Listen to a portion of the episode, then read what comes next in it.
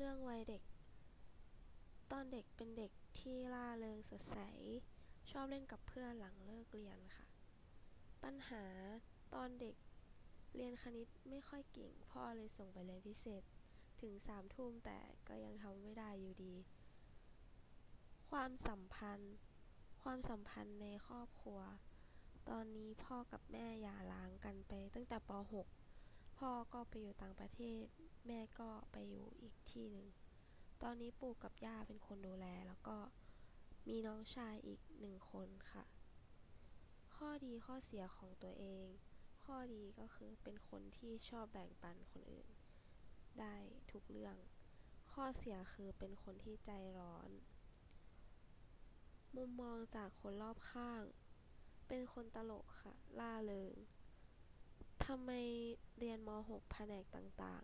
ๆ ปวช เคยเรียนแผนกการโรงแรม แล้วตอนปวส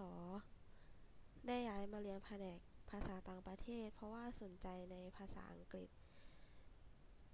เพราะว่าอยากนำไปบูรณาการใช้ในอนาคต อนาคตอยากพูดภาษาอังกฤษคล่องๆ จะได้นำไปใช้ในชีวิตประจำวันค่ะ